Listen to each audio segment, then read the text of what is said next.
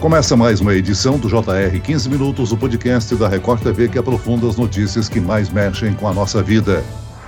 A pandemia do coronavírus tornou mais grave um problema da educação pública no Brasil. No segundo trimestre do ano passado, o número de crianças e adolescentes fora da escola chegou a 244 mil, um número 171% maior que os 90 mil registrados em 2019. O governo federal lançou um programa para tentar enfrentar esse problema. A evasão escolar é atualmente o maior desafio para as autoridades de ensino na retomada das aulas aulas. Qual é o papel das famílias nesse problema? Quais medidas podem trazer crianças e adolescentes de volta para as salas de aula? No 15 Minutos de hoje, vamos conversar com a chefe de educação do Unicef, Mônica Dias Pinto. Bem-vinda, Mônica. Olá, muito obrigada pelo convite. É um prazer estar com vocês aqui, Celso. Quem nos acompanha nessa entrevista é a repórter da Record TV em Brasília, Vanessa Lima. Olá, Vanessa, bem-vinda. Olá, Celso. Olá, professora. Muito obrigada pelo convite. É um prazer participar aqui do podcast, ainda mais para falar de um tema tão importante. O governo instituiu uma política nacional para recuperar as perdas educacionais na pandemia em escolas de todo o país. As medidas buscam atingir alunos da educação básica, crianças, adolescentes, jovens e adultos que estão fora das escolas. A política também procura incentivar o envolvimento da família no processo de educação e aperfeiçoar a formação de professores. Mas antes de falar falarmos do plano lançado pelo governo, eu acho importante entendermos o problema da evasão escolar. Mônica, qual que é o tamanho da evasão escolar no Brasil e quais são as suas principais causas? É, a questão da não presença das crianças na escola é, nos preocupa a todos nós, porque vivemos aí praticamente dois anos com as escolas do Brasil ou fechadas ou com dificuldades de funcionamento, e a gente está vivendo esse fenômeno da ausência das crianças nessa retomada das escolas abertas, né? A gente vem recebendo retorno de várias redes de ensino que mesmo as escolas que estão abertas estão com dificuldade de ter o retorno de todas as crianças, adolescentes e jovens para o contexto da escola. Você me pergunta o que que ocasiona isso, né? Então a gente tem aí uma série de fatores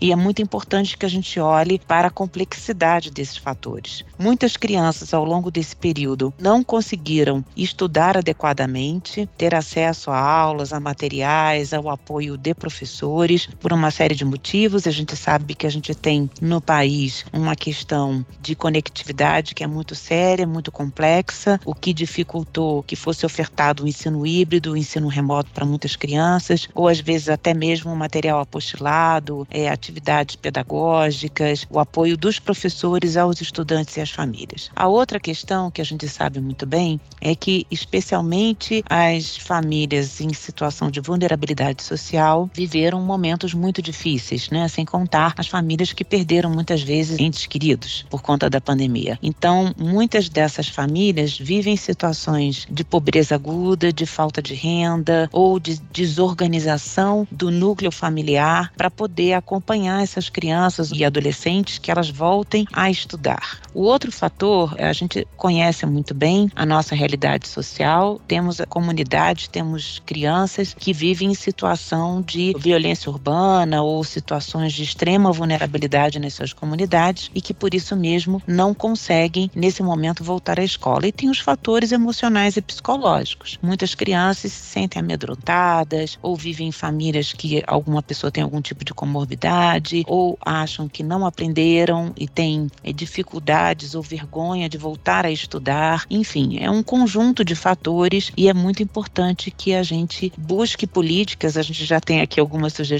a dar, para esse olhar global para a criança e para a família, para o adolescente, para que a gente possa apoiá-los nesse retorno à escola. Mônica, no ensino médio o problema é especialmente grave, né? Por quê, hein? É a necessidade do adolescente, em alguns casos, começar a trabalhar ou tem a ver com a má qualidade do ensino público para essa faixa etária? Celso, olha, eu diria que nós nos preocupamos com duas faixas etárias. É essa do ensino médio que você acabou de dizer, e com as crianças pequenas. Você certamente conviveu com crianças crianças pequenas aí na sua trajetória pessoal e a gente sabe o quanto é estratégico que crianças pequenas tenham um bom processo de alfabetização. É nessa faixa etária que todas as bases de uma educação de qualidade são construídas. Então, nós estamos muito preocupados porque, obviamente, as crianças pequenas sentiram né, e se ressentiram muito desse contato com seus professores, com a comunidade escolar, esses dois anos. E no caso do ensino médio, existem estudos, Celso, nacionais e internacionais do desengajamento das juventudes com a escola. São fatores ligados à questão econômica, como você colocou, em países que têm a mesma situação que o Brasil. Muitas vezes esses adolescentes e jovens, eles acabam buscando algum tipo de atividade econômica para complementar a renda familiar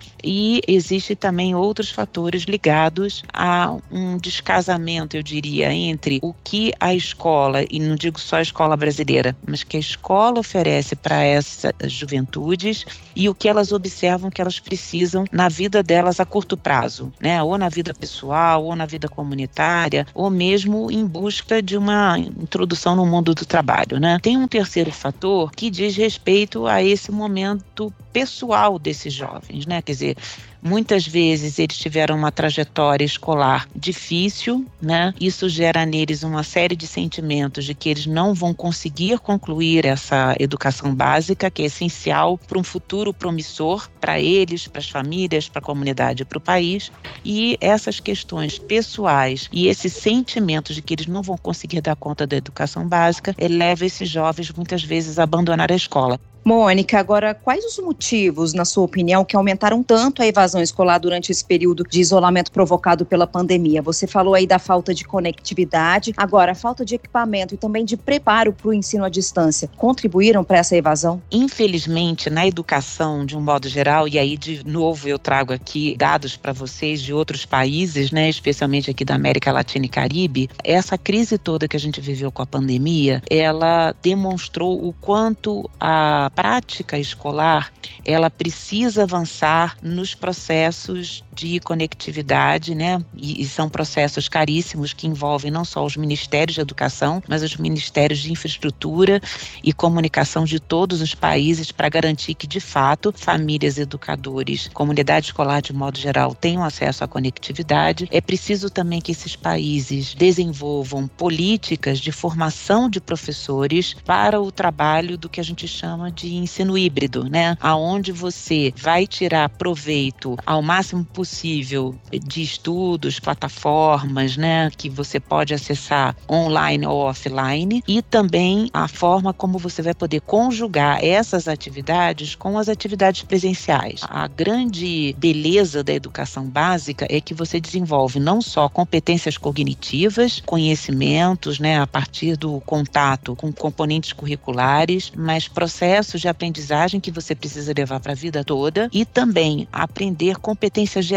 como a gente chama, que estão previstas hoje na Base Nacional Comum Curricular, promulgada no Brasil desde 2017 e 2018, aonde é preciso desenvolver uma série de competências ligadas a aprender a conviver com a diversidade, o diálogo, a prática né, da solidariedade. Quer dizer, existem uma série de competências que são essenciais para o convívio social. Então, nesse momento que a gente viveu essa pandemia, né, estudantes de um modo geral no Brasil ficaram sem essa possibilidade da aprendizagem do convívio escolar. E nós já vimos que os países precisam avançar numa cultura digital que faz parte hoje em dia da vida profissional, vida de todos nós, social, né, e que tem muito a somar para a prática pedagógica. Mônica, o Unicef tem um programa de busca ativa desses alunos que não vão à sala de aula. Isso é necessário porque muitas vezes as próprias famílias não sabem que os estudantes não estão frequentando né, a escola. Como é que funciona esse trabalho, hein? De fato, a gente tem hoje mais de 3 mil municípios que já aderiram à busca ativa escolar.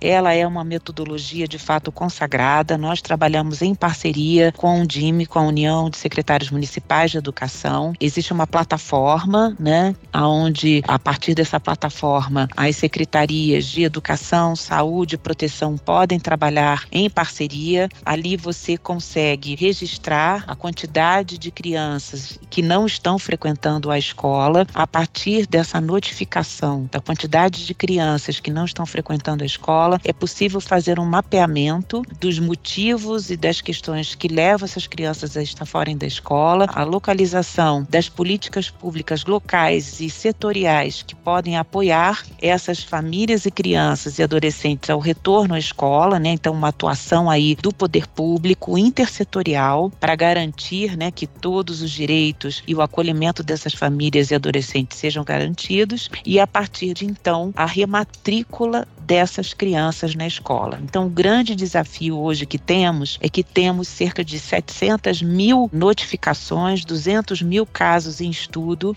mas até o momento a gente tem uma baixa taxa de rematrícula. Então, é essencial é, que todos nós, brasileiros, né, e pessoas que, que temos cargos públicos, né, nas prefeituras, é, façamos essa adesão é, comprometida com o programa de busca ativa e depois tem o segundo passo, né, quer dizer, essas crianças crianças que voltaram para a escola, como é que a gente garante trajetórias do sucesso escolar, que é um outro programa que a gente tem aqui no Unicef que eu gostaria de mencionar. Então, Mônica, até sobre isso que eu queria te perguntar agora, como é que esse programa do Unicef para agir sobre as causas desse abandono escolar, como é que ele funciona? A gente tem trajetórias do sucesso escolar, que também é uma metodologia desenvolvida aqui com vários consultores e pessoas especializadas na área de educação. Hoje nós temos aqui acordos com cerca de de 10 estados. Temos também um trabalho com vários municípios através do nosso programa Ser Unicef, ah, no qual estamos em mais de 2 mil municípios. E o Trajetórias do Sucesso Escolar, ele parte também de um diagnóstico da situação daquela rede de ensino que crianças que estão com dificuldades de aprendizagem, depois é feito todo um trabalho de oficinas de formação com a comunidade escolar, com os gestores pedagógicos, com os professores, é estabelecido um currículo aonde você prioriza as, as habilidades e competências básicas que precisam ser abordadas para que essas crianças